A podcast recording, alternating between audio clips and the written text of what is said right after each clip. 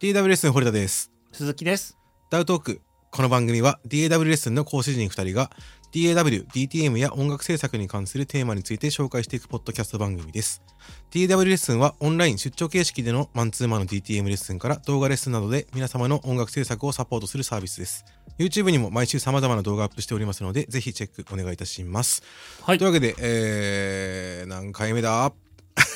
かんなくなった、言おうと思ったけど。はい。はい。いっぱいです。えーはい、ひゃく何回目ぐらいですよね。そうですね。これが公開されている頃はにがつの何本とかなんですか？にがつのもうすぐバレンタイン。何買うんですかバレンタイン。プラグイン買うっていう話じゃダメですよ。いやそのバレンタインの問題でちょっとあって、はいはいはいはい、バレンタインってにがつじゅうよっかじゃないですか。うん、でバレンタインの時にはい、リリースしたいですって曲がまだ終わってないんですけどどうしたらいいでしょう助けてくださいみたいな感じです頑張れ頑張れ以外に言えないだろそんなの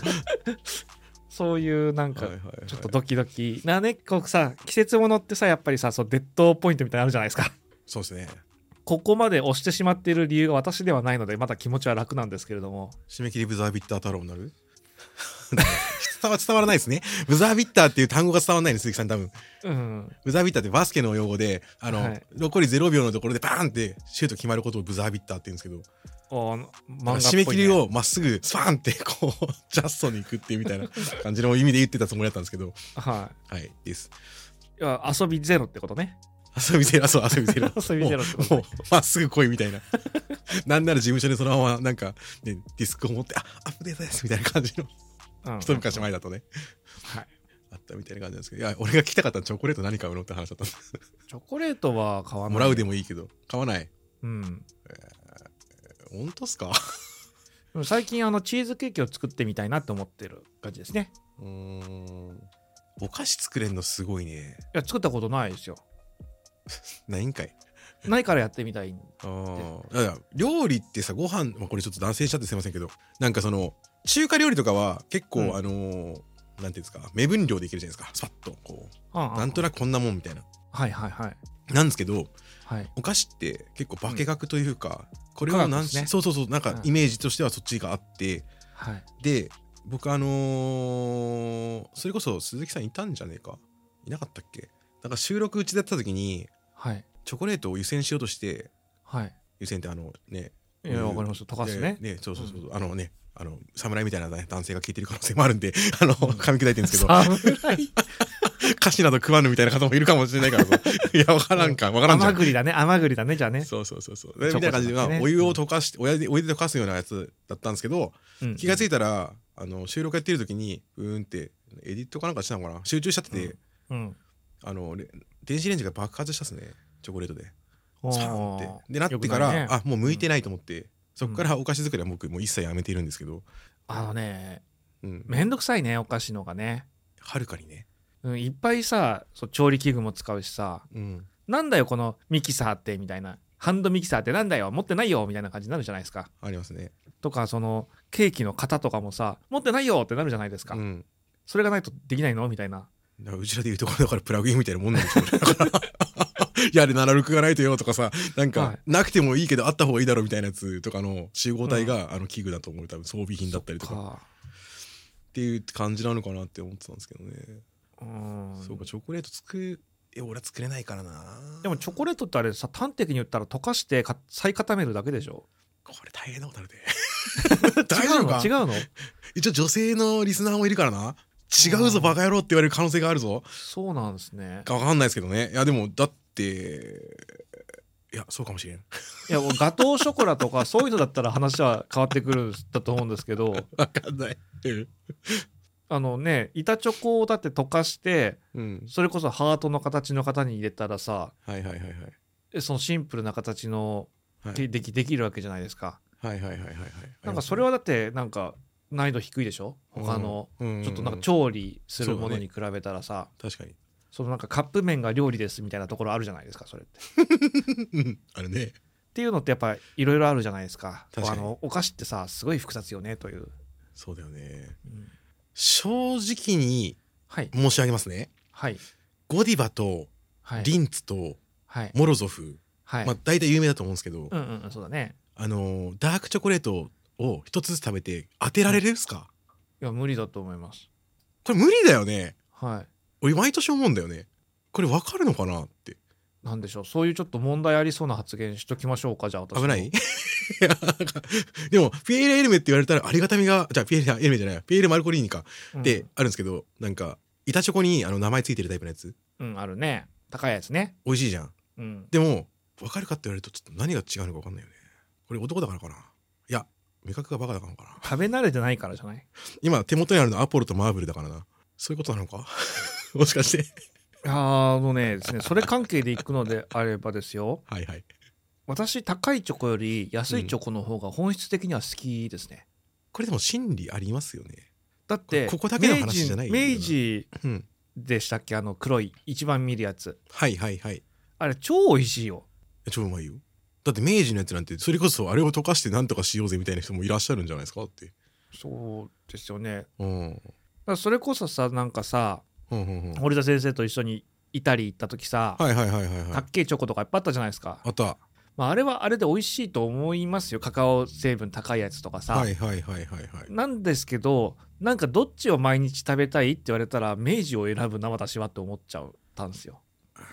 なんかその、うん、な何いちねんにいっかい食べるんだったらいいと思うんですね、うんうんうんうん、でもそのちょっとなんかチョコ食べたいなって思った時には、うん、板チョコ今ひゃくえんとかで買えなかったりもしますけど、うんうんうん、それぐらいの方がなんか身の丈に合ってて美味しいなみたいな感じ。なんでその切ない話になったんだ別に身の丈は関係ねえだろいやなんかそっちの方が純粋に好きなんですよね。あでもなんかそのそれこそあの海外製品の、はい、いわゆるその同じぐらいの金額帯で買えそうなやつって言ったらいいですか、その、うんうんうんうん、明治とかあのダースとかみたいな感じのテンションで、はい、あの食べ比べをすると、うん、日本製のチョコレートってすげえんだなって個人的には、圧倒的に美味しいよね。うん、なんだろう、あの砂糖って感じっていうよりはもっとなんか違う成分の感じがいろいろするじゃないですか。そうですね、そうですね。これすげえんだなっていうのをやっぱかね思ったっすね。うん。なんかダイナミックな味するじゃないですか。丁寧だよね。丁寧。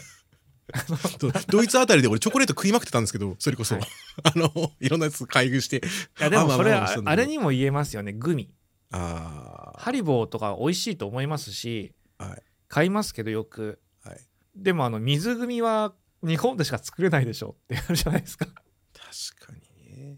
確かにね、あのプッチョみたいなやつとかあのプチってなるやつとか、ああありますね、ありますね、あのコロロか果物っぽいやつね、はいはいはいはい、あれもとてつもなくうまいですよね。そう、あれをすることに何の意味があるんだろうって最初思ったんですけど、はい、美味しかったんですよね。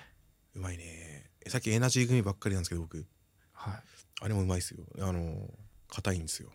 ハリボにかなハリボに負けずとも劣らない硬さを持ってるんですよ。あ、まあハリボ、うん、今あれですからね、いろんな国の製造のやつがあってちょっとずつ違うんですよ硬さ。あ、そうなんだ。はい。え、どこが一番ハードなんだろうね。ドイツ。いやちょっと面白いな。確か。家庭何でも家庭イメージがあるなドイツは。ベンツも家庭しボルボも家庭しまあね、そうね、家庭かっていうみたいな、うん、なんかしかも結構インダストリアルデザインのもの多いじゃないですか。あの筆記具とかでもそうですけど、そうですね、硬そうじゃないですかみたいな、ヒーガーワンとかねとかもそうですなんかおもろいな、硬いんだなドイツは。そうなんです。なんか結構ですね、あのハリボーってなんか、うん、ハリボーいろんな種類あるんじゃないですか今。はいはいはいはいはい、ちょっと裏をぜひ見ていただきたいですね。えー、今度今度チェックしてみますよ。はい。ラムシュタインの国ドイツ。ちょっとこの辺にしてきますか。思い出した。ハンガリーだハンガリー。ハンガリーか。うん。また違うかじゃん。安いハリボー売ってるでしょたまに。うんうん。あれハリボーハリボーじゃないハリボーじゃないや。あれがハンガリー産だと思いますね。えー、おもろ。ちょっとぜひぜひハリボーをよく買う人は注目していただければ。はいはい、はい。あれでございますけど、何のチャンネルだこれなって話になってきますねそろそろねそうですね、おもろいなでも。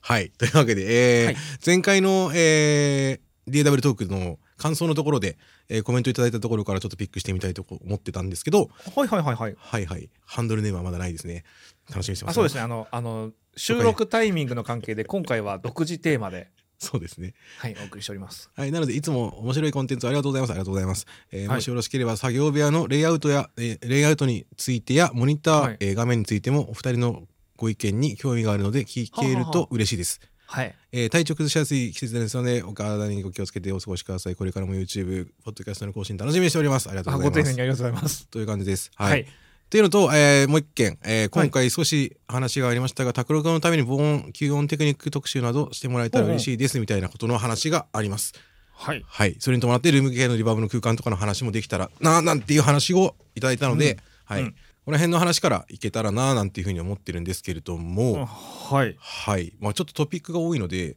ちょっと切り分けていきましょうか。作業部屋のレイアウトとかモニター、はい、まあ画面の方の話ですね。の意見について興味があるのでっていう話だったんですけど、うんうんはい、いかがですか。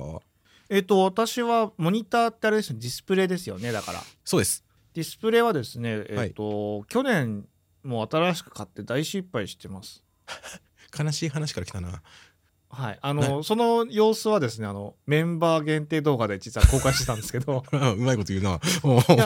大したことないですよ。あの、はいはいはい、でかすぎたあ言うんだ今すごい動線張ってきたなと思ったけど、もうここで答えを言うんだね。面白いね。はい、はい、でかすぎたんだ。でかすぎるのは良くないぞと。ちっちゃく見えるえーっていうよりかはですね、うん、あれですえっ、ー、と音のセンターがおかしくなります。あーそういうことか。はいえセンターがずれるってことは要はスピーカーと、はい、なんていうのつらいちつらいちじゃないわあと場所がそうですね、ととでもずれると、まあ、モニターに対してはいはいはいモニタースピーカーに対して理想はディスプレイが後ろ側に行くことだとは思うんですけど、はいはいはいはい、そうするとまあまあまあ見えないでしょうということでございまして、はいはいはいえー、といちまい手前に置いてるんですけれども、今使ってるのがにじゅうななインチの よんケー ですね、うん、でちっちゃいじゃないですか文字、うん、もうちょっと大きく見たいなと思いまして、大きいの買えばいいんだって思って買ったらダメでしたっていう、うん、でかいは正義のはずなんだけどな。うん、そうですね、まあ、奥側にあるやつはいくつだろう、これよんじゅうでけえな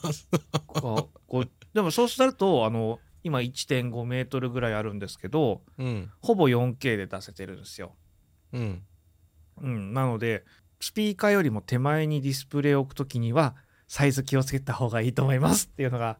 うん、私の失敗から得た教訓ですね。なるほどね知ってはいたんですけれどもやらかしましたっていう、はいはいはいはい、はい、やっぱダメだったってあーなるほどね。ディスプレイの話で言うんだったらうちはそのままにじゅうななどがいちまいいて横に、はい、これ何ぼなんだろう、それよりちょっとちっちゃいやつ、はい、にじゅうごとかなのかちょっとサイズちょっと よん? そうですね、よく多いのはにじゅうよんか にじゅうさんてんはち かそのぐらいじゃないですか。多分にじゅうよんになるんですかね、じゃあだとしたら、うん、が横にいるんですけど、僕は横の方が好きですね。見え方としては縦の方が見えやすいのはもう尺も承知なんですけど、はい、音の感じが変わるなーっていうのと、うん、圧迫感が結構個人的には気になっていて、うん、なんで横にずらすことで、うん、ちょっと利便性は減るんですけど、うん、やりやすい。でも横の方がスピーカーの放射面に対して影響を与えません？うーんそうねなんですけど、はい、前にいるやつの圧迫とやっぱり変な感じするんですよね、はい、あだからうちあれですよ、奥のやつは離しちゃってるんですよ。はいはいはい、うちそこまでねさすがにスペースが取りきれんのですよっていう風になっちゃうんで、うん、どうしてもそう考えるとかなっていうので横にしてる。まああと横が長いですね、やって使って長いです、うんうんうん、うちも昔はずっと横だったんですけどね、はいはいはいはい、ここここ何年かずっともう縦ですね。縦のがあの運用しやすいですね。うーんあの不具合もあるんですよ、そのメニューバーの位置どこに持っていくんだとか、はいはいはいはいはいはい、あるんですけど、その課題点はね、うん、ドックの位置どうすんのとか、はいはいはいはいはい、はあるんですけど上下って、うんうんうん、とはいえ、まあ、し単純に視野角の中で入る、うん、無理がないですね、左右よりも上下の方が。そうだね、だから動線がさ上から下は別にいいけどさ右から左だとさやっぱずれるんですわなっていうのはあります、うんうんうんうん、ただそのうーんといつも右左に広げていくものってなんすかって話になってきてて個人的には、うんうん、なのでメインのところはもちろんあのホスト、まあ、キューベースですかが、うん、あの走ってるんですけど、うん、右側の方に入ってんのがそのデジタクデジタルミキサーあの アイオー ルーティングとかミキサーの、ね、そうそうそうそうそうモニターミキスねとか、あのちょっとした資料とかでしかないので、はいはい、そのすぐにそこに目をなんていうんですかリニアに右左右左みたいなことをすることがあんまりないっていうのがあるので、右でもいいなっていう、はい、あ右あいや僕の場合右なんですけど、はい、でも別にいいなっていうふうにしてます結構、うん、まあ、何を表示するかですね。じゃあそうですね、なんでタイムディスプレイとかも右に置いてるんですけど、はい、これも別になんかガチ見することはないじゃないですか。うん、映像系のやつとかやるときはさすがにそのセンターに置くんですけど、はいはいはいはい、みたいな感じでやっていけば割とかななんて僕は思ってますね。なるほどね。うん。リニアに見ることが、まあでもなんかその資料とか音資料とか見ながらだったりとか、例えばなんていうの譜面とかが上に置いてあって、はい、すぐにってんだったらいいなって思うことがあったんですけど、うん、iPad がそれを僕は解消してくれてこれでいいじゃんってなったそうだね、そうだね。楽器弾くときに鍵盤が別に空いてる必要はねえんだと思って、うんうん、ポンって置いたら解決しました。確かにね。そうそうそう。なんでだから例えばそのそれこそあの鍵盤の近くのところに、はい、サブモニターちっちゃいあのやつって言ったらいいんですか、はいはい、サブディスプレイって言ったらいいんですかね、モバイルディスプレイね。あそうそうそうそうそう、それみたいなやつ置いていらっしゃる方もあんまちょいちょい見てて、うん、あうちでもあれですよ、サブディスクあの動画編集とか事務作業するやつは、はいはいはい、えっと、MacBook Pro なんですけど、それ横に置いてて、うん、正面に にじゅうなな よんケー と、うん、下に、えっと、じゅうごインチかなじゅうごインチのモバイルモニターで運用してますね。うーん、そこまま上下なんですけど、あれ、はいはい、便利っすよね。あのノートパソコンのディスプレイみたいな感覚で使えるので、うん、はいはいはいはいはい、なるほどね。じゃあ割とそういうところではい やいいと思いますね、あれね、なのかなっていう、はい、なんでそれもありかなって思ってるっていう感じですね。まあ画面に関してはこうお互いはこんな感じの考え方ですかね。そうですね、うんうんうん、あとただ一個あとやっぱ思うのは、はい、音楽だから映りゃいいだろうみたいな思ってた時期があったんですけど、はい、ディスプレイね、はいはいはい、そんなこともないっすねやっぱりねっていう。何に対してそう思ってんの？ノングレアとかグレアとかの話ってこと？えー、っていうのもそうなんですけど、発色おどこに使うんですかそれって思うじゃないですか。特にデュアルディスプレイで使う場合に発色が左右のディスプレイとかで違うとすごい疲れる。ああそれはそうだね、あのー、同じモニターで合わせた方が楽だよね絶対。うんなんかそれでもリビジョンとかで違ったりとかっていう話も聞きますけど、なんかね、えー、そこ、うん、結構違うなって思いましたね。あの色温度の感じとかも含めて、うん、照度とかあのなんだかキラキラした感じとかあの明るさとかはなるべく合わせたいので、はいはい、そうですね。そうだね、おお色温度もそうか、そうだね、うん、だそれはそうかも、それはそうだね、うん、すごい正しいと思う。なんかできるなら変えた方がいい、ね、あれが気になってますよ。あのBenQさんのモニター知ってます？BenQモニター知らんせん。もう最近はBenQさんといえば、うん、モニターライトめちゃくちゃ人気じゃないですか。うんうんまあまあもともとね昔からディスプレイ作られてて、うんうん、そうですよね。リモコンがついてるんですよ。はいはい。でリモコンでこう調整ができるの。へえ便利だね。このモニターのこのちょ輝度調整とかって、うん、何年変わんないのみたいなとこありません？すごい使いにくいですよね。まあ、裏にポチってついてるかな下についてるかな。そうそうそうそうそう。そこにこうリモコンがあるだけでおおみたいな感じで。でも待ってほしい。一、はい、回使ったらもうそのリモコン使わないや。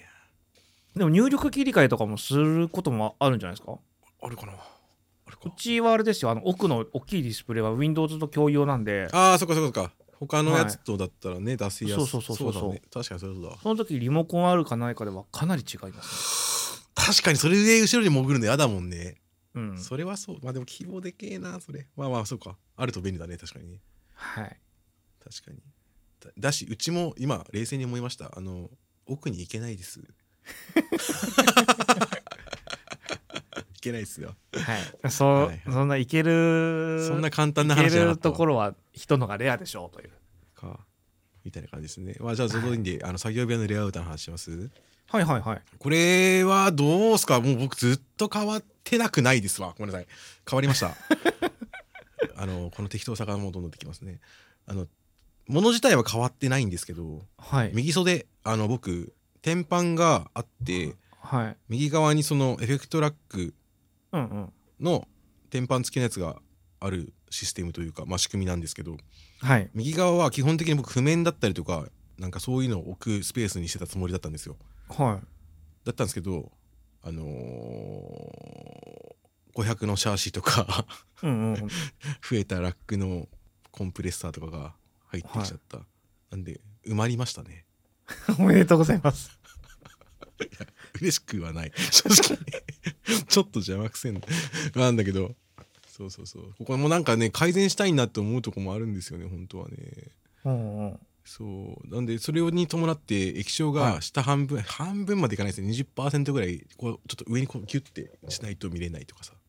不便じゃないですか。不便です。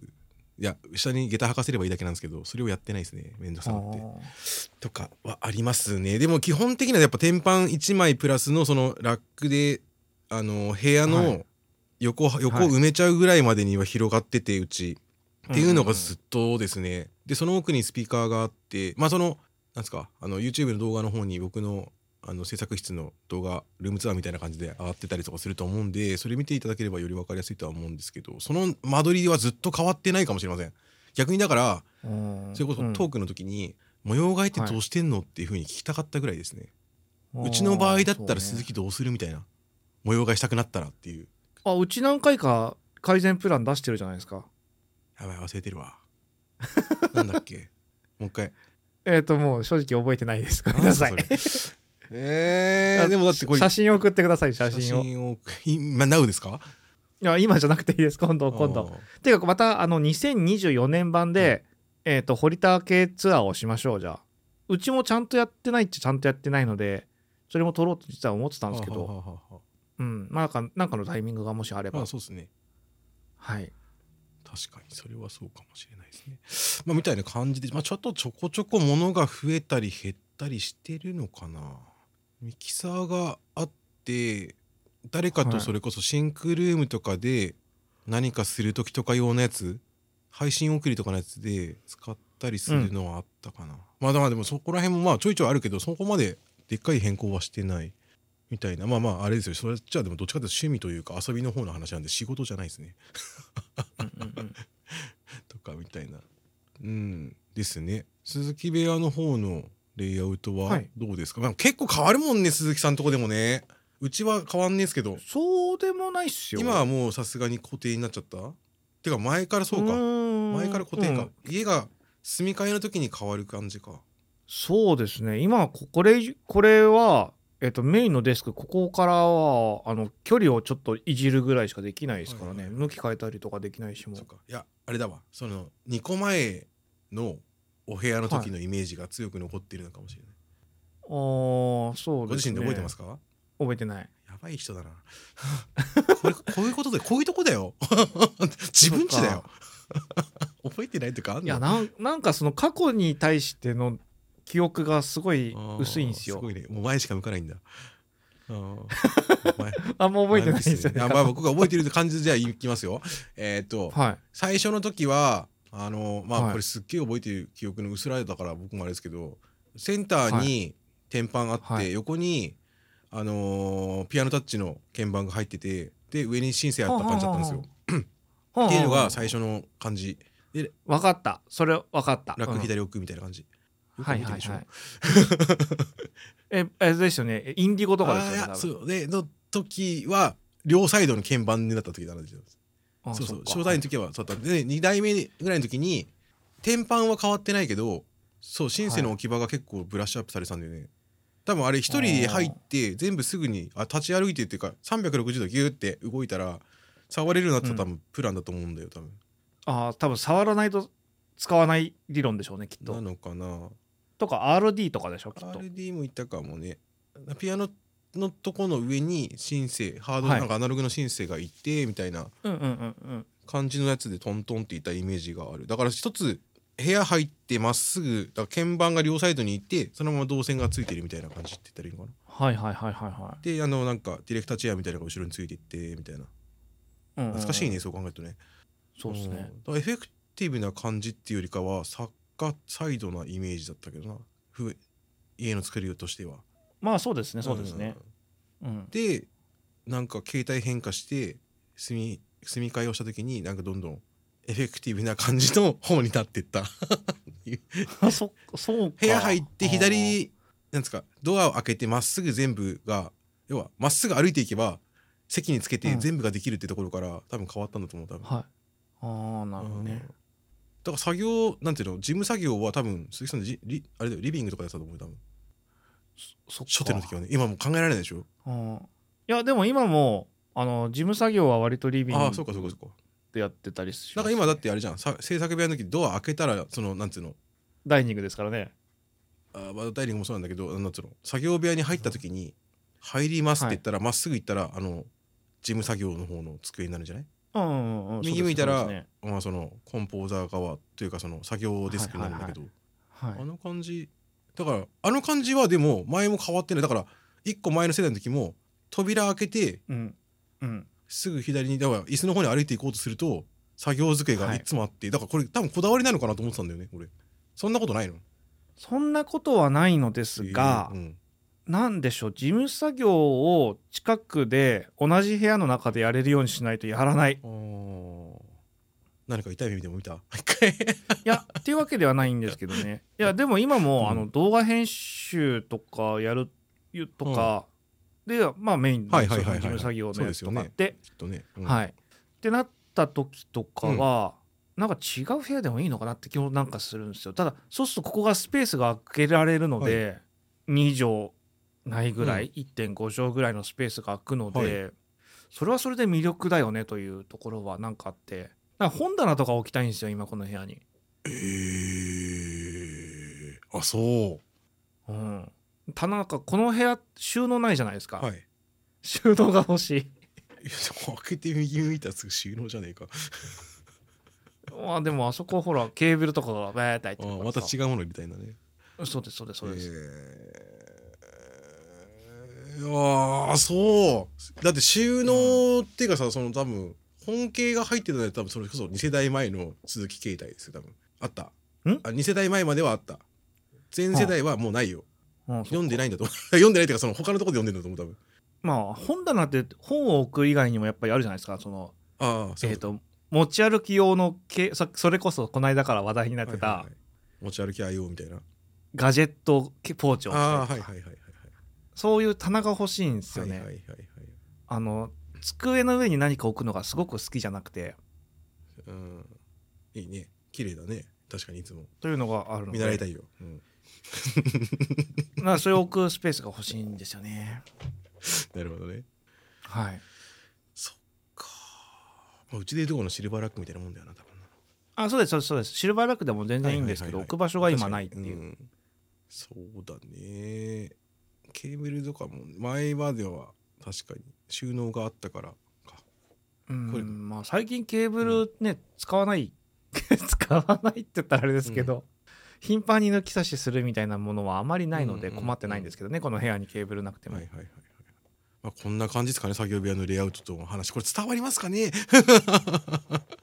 やーなんかどうでしょうね、ふわふわなんか昔話してるみたいになってるような気がするんですけどまあまあでもこれが限界ですな話をしながらと。そうですね、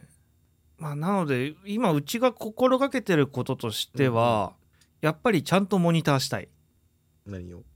どっちのモニター？あ、え、画面の話、えー、と 音, 音のモニターの方、音音、はいはいはい、音、うん、それをしつつえっ、ー、と教授重性を高めたいなっていうところがありますね。あ、なるほどね。なんで、えっと、やっぱり朝起きて気づいたら夕方になっているみたいな感じじゃないですか、はい、そうなった時になんかその快適性が必要だよなという感じですね。うーんうんうんうんって最近すごく思うんですよ、うん、はい。なんで机の高さとかもすごくこだわりたいみたいな大変な話になってきましたね。作ったんじゃなかったっけだって机だっていや結構なんかそこであの姿勢が変わるじゃないですか、うん、高さによって、うんうんうん、それはやっぱりねなんか背中痛くなるやだし、うん、なるほどね、はい。まだ旅は続くんですねいやそろそろ ディーアイワイ やりたいですよね。えー、アクティブだな。逆に机なんてって言ったらあれですけど失礼にはなんねえわうちの部屋だからであの、はい、天板多分いつから変わってねえんだろうこれ。気分変わるよ、色変わるからね。もうマット敷けばいいじゃんって思っちゃうんですよ。なんかね違うですよ。そうですよね。そのこだわりポイント多分違いますよね、うん、多分ね。僕もう見えてるとこ白いとこに対してあんまり興味がない。これ黒くなったらなんかあるかなみたいなってなって、うん、あのアルチザンってあのゲーミングのマウスのパッドを入れたっすよ。はあ、満足してしまったゲーマーじゃないのにしかもトラックボールその上に置いてるからさ、もう意味わかんないんだよねいやもうそれであれじゃないですかそのザオールあたりのなんか制作デスク、はいはい、コンボデスクとか入れたらテンション気持ちよくなれるんじゃないですか。いや本当かなうん、なんかでもその視界から得る情報ってやっぱり多いと思うんですよね。うーん、だからなんて極端な話言えばモニターの後ろにある壁の色が変わるだけで全然印象変わるし。それはそう、あのー、吸音材を黒から白になった時に、はい、全然気持ちがあれってなっちゃった時もあったんで、慣れるまでかかったですね。部屋の広さ感変わりますもんね。なんかこの、まあ、白は広く見えますよね。見える、うん、でなんかそれもそうだし、なんか な, なんか違うみたいな風になる。やっぱ普通と黒だったから後ろ、うんうん、そうですね、うん、っていうのはありますね。そのうちスプレー缶で拭いてやろうかなと思ってるぐらいなんですけど。乗るのかなあれ。乗らんかな。どうでしょう。後ろに背中側のやつでピシッてやってみて OK だったら行こうかなと思ってんだけどじゃあでもムラになるかやめようやめます。だったら普通になんかの、えー、とオーディオボードみたいなの作っちゃえば、あ確かに好きな布貼れるし。はいはいはいはいはい、そうだね。その考え方もありだね。はい、そんな大変じゃないからね。あれだけだと枠作って、うん、タッカーで止めるだけですから。うーん、確かになんかその辺なんかちょっと工夫したいかなっていうのはちょっとあるなーっていうのはありますね、これからの話だと。うん、そうね。なんかさ、うん、でもさ、その結構大変な作業じゃないですか。なんすか。機材の移動をしなきゃいけないとか、はいはい、模様替えじゃないですけれども、限りなくやりたくないですよ。ですよね。だからやっぱりその引っ越すとかっていうタイミングで頑張るしかないだけどさ、やっぱそうなんつうのかな、秋が来るっていうのって、はい、よく鈴木さんが言ってた話ですけど、はい、あるじゃないってなった時に、うんね、どうやったらって環境変化させる時に、はい、例えばでもこれ今僕そのドア入ってまっすぐ、ま、窓側の方に向いてるわけなんですけど、これが右になったら、はい、どうするみたいな風になるしな。むずいんですよ。どうしてもやっぱでかい変更が効かないんですよね、うちね。ってなるとあんまり変わらんのよだよね。うん、うん、壁立てよ。壁立てる、うん、あのもう一個のご質問にあったあの防音とかに関してなんですけど、はいはいはい、壁立てるしかないんじゃないですかね、まあ、マジな話で。窓潰すところから始めてみたいな。壁立ててだいぶあれですね。確かにあのー、吸音とかでぐるって回して壁、はいうん、や, やりました。先輩のとこ一緒に行って、それこそあの新居だったんですけど、うんうんうん、はい、一生懸命やっぱりえー、っといわゆるなんかその最近多いじゃないですか、その防音グッズみたいの、うん、基本的に求める何を求めるかなんですけどね、防音って言った時に、うんえー、多分多くの方が求める防音性能は得られないでございますよ、うん、なのでやるとすると結構大掛かりなものが必要になっちゃうよねっていう、うん、とんでもないことになりましたよって前やった時はこれふたりでやるんすかってなってはいはい、おす頑張りますみたいな感じになったんですけど、うーんそうだよね、うん、なんかその防音室を施工するってなるとめちゃくちゃお金かかっちゃいますけど、そうそうだね。 ディーアイワイ でやるとしてもってシートとそれこそあの吸音パネルを組み合わせで貼ってったんですけど、うん、なかなかでしたよ、ね、重さですからね。結局重さと隙間ですもんね、うんうんうんうん、と防音っていう概念でいくのであれば、うんうんうん、だからその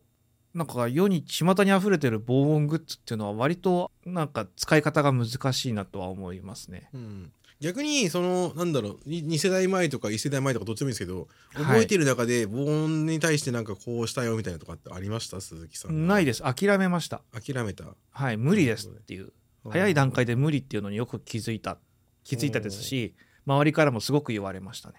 ああなるほどね。はい、なんかやっぱりさ先にその防音室と石膏で作っていただいてた人が多かったっていうのもあって、これはあの賃貸で自分のできる範囲で何とかできるものではないというふうに言われて育ったってところはあって、うん、夢も希望もないんですけど、はい、ありがとうございました。なのでそのレイアウト的にあの迷惑にならない配置にするとか、はいはいはい、そういう方のが効果的な気がしますね。うーん、もうちょっとじゃあ僕あのじゃあアマチュアというかあのバンド屋さんというかバンドマンだった時のやつでいきますね、はいはい、多分 そ, れ、はい、それは多分俺たちは多分俺たちがこっち側は多分あれだったんですけど、部屋に、はい、なるべく服かけたりするっていうのがまず一つです。数環境を作る、えっと吸音って意味ですかね。吸音というかそうですね、響かないようになるべくする、うんうん、だから部屋汚い方がすごいすごい極論です。部屋汚い方が音は吸います。そうですね、はい、でなんで響かないようにするっていうやつを一生懸命頑張るっていうのと、あと毛布あるんで、うん、大体の人の家には毛布布団とかそういうのがあるんで、はい、歌うそのマイクとかのブースブースっていうかそのマイク立てたとこの後ろに、うん、まあ、うん、立てる、うんうん、T の字にするみたいな感じして、はいはい、あの布団干すみたいな感じですね、はい、でだいぶあれです、ライブにはならないはずです。デッドにはならないですけど、そうですね、デッドライブっていうので行くのであれば、うん、多分、えっと、で一番デッドなのは和室じゃないですかね。和室があるなら確かにそうですね。なんかあの、うん、フローリングとか全部響くっすね。反響するよね。あの綺麗にされてる方であればあるほど響くんですよ。当たり前ですけどはいはいはいそんな中で撮ったってそれはね反響しまくるよねみたいになるんで、それ向いてないっすねってなっちゃうんですけど、はい、あのー、そうですね、あのー、クローゼットミュージックっていう言葉があるぐらいなんで、伝わります鈴木さん。うん、狭すぎるのもどうかなと思う、まあ、あれですけど、ね、まあ、ただでもそのなんつうの言ってんのって服とかかかってるところって吸いますよね。そうですね、そうですね、なんですよ、うん、なんで卓録のっていうところで考えてできる限りの中の最善策だとしたら毛布立てるか、はい、部屋汚くするかですね汚くするっていうのは言い方おかしいですね。だから服とかかけたりとかする、あ、もちろん吸音材もそうなんですけど、えっと防音じゃなくて超音でいいのね今のテーマって。じゃあ、うん、防ぐことはできない、うん、吸音の方ですね、うんどっちかというとだから超音というか、そうですね、似てるとこで行くのであれば、はい、部屋って考えた時に一番面積広いのどこって考えたらやっぱり床と天井じゃないですか、うん、そこの効果はでかいなっていうのは実感としてあって、うん、だから、えー、とフローリングの部屋が今多いと思うんですよ、うん、なんですけどやっぱり下絨毯引いた方がやっぱりいいよねとかっていうのは思いますね、うん、まあまあそうですね。確かにあのフローリングだと死ぬっすね。そうですね、そもそもそもそもっすね、あの、うん、はい、跳ね返りまくるんで。これは録音だけじゃなくてモニターもそうっすもんね。そうですね、はい、天井はちょっとやりようがなかなか厳しいんですけど、うんうんうん、 な, なんだろうその整備された部屋とかじゃなんていうのやっぱ専門的な風になっちゃうんでどうしようもないと思うんです。なかなかまあでも布垂らすだけでも変わるとは思いますよやっぱり。はいはいはい、あの友人うち、ね、ほら前の部屋上に吸音材置いてたじゃないですか天井、はいはい、結構やっぱり違いは違いますよ。うーん、うん、その設置難易度はちょっと高めですけどね、壁に貼るとかってやっちゃうよりは、うんうん、そこまでなのか分かんないですけど、はい、違うパターンで吸音材を上に U の字にしてギュッてやるのって、まあ、なかなか難しい、うんうん、できる時とできない時があるんであれですけど、そうじゃなくて、はい、天井にあのなんて言ったらいいですか、ちょっとターキッシュな感じって言ったら分かんないけど、うん、トルコトルコっぽい布ってあるじゃないですか、はいはいはいはい、ああいうのを天井に貼ってる人もいたっすね。いたね。エンジニアさん家で、うん、あれ多分意味あると思うんですよ。やってないですけどうち。でも何回も見てるんで。はいはいはい。最近全く見なかったけど。天井のその対策に対してはそういうのももしかしたら一理あるのかなっていうふうに思うので。うん。なんか試してみる価値はあるんじゃないですか。布をこう不安定させるだけでちょっと違うと思いますよやっぱり。うん。っていうのを一応、まあ、考えてみてもどうですかっていう。そうですね、です天井側で考えるとしたらそれぐらいしか思いつかないです今、うん、そのなんていうんですか、あとはもう専門的なところをやるしかないっていう話になっちゃうんで話終わりになっちゃうから、うん、それじゃないパターンだとそういう感じかなっていう。まあ下はだからあれですね、ほんと絨毯もしくはあのなんかパネルでね静床なんでしたっけ、静床ライトみたいなやつとかでもいいと思うし、そんなの買えねえよっていうなとしたら普通に絨毯だけでも全然大丈夫です。そうですねそうですね。買えねえよっていうかうちは入れてないですね、なんなら静床なんてグニグニするんで、はい、っていう感じです。まあどこまでやるかですよ実際。そうですね、うん、あったらいいとは思うんですけどやっぱそれは人それぞれ違うと思うんで好みがやっぱ住環境だから、うんうん、天井広いのはやっぱ一個有利だなっていうのは。高ければ高ければ嬉しい、高ければ高いほど嬉しいですけどね、うん、結構一個ありますね、うん、高ければ高いほどっていうともう言い方おかしいか。いや前の部屋ってあの、ねうん、長手側に机を置いてたじゃないですか。本来あんまり良くないと思うんですけど、うん、あれで成立したのって高さがあったからなんですよあれ、うん、あれ天井高さんメーター近くあって、うん、でかかったね。一般的な住宅って にてんよん とかだと思うんですけど、はい、にせんよんひゃく、うんうん、それ高い部屋とか見つけると結構響き的には有利かなっていう実感はございましたね。うーんでもなかなか一般的じゃねえよなそれな。いやでもほらあの屋根裏みたいなのがある部屋ロフトロフトロフト付きのところとか天井高高いはず。あーそっかあるかもってことだねじゃあね、はい、はいはいはいはいじゃあ割とそこまで絶望する感じでもないのかもしれない。 そこにまあその辺はちょっとなんか工夫かなとは思うんですけどね、うんうんうんうん、そうですね。まあでもその辺ですか、はい、うんですね。うんあとはリバーブの話はしたいけどまた今度かな、はい、これに関してはだいぶ今おしゃべりしているので、はい、それもあといちじかん弱になっちゃいますって感じなんで、はいはい、また別の機会であのやらせていただければと思います。これとりあえずがこのふたつで行ってみたんですけど、はい、募集中のテーマは何と何でしょうか。ちょっと、はい、今募集中のテーマとしては、はい、お使いのオーディオインターフェースについて、はい、そして今お使いのモニター環境について、おはい、なるほどこのふたつになっております。スピーカー側の方ですね、はい、今回はそうだったみたいに各回のアンケートにこうフリーで記述できるところがあるのでなんか聞いてみたいこととかありましたらお気軽に書いていただければできる限り紹介していきたいなと思っておりますので、はいはい、お気軽にご参加いただければと思います。はい、はい、というわけで今回もご視聴いただきましてありがとうございました。はい、ありがとうございました。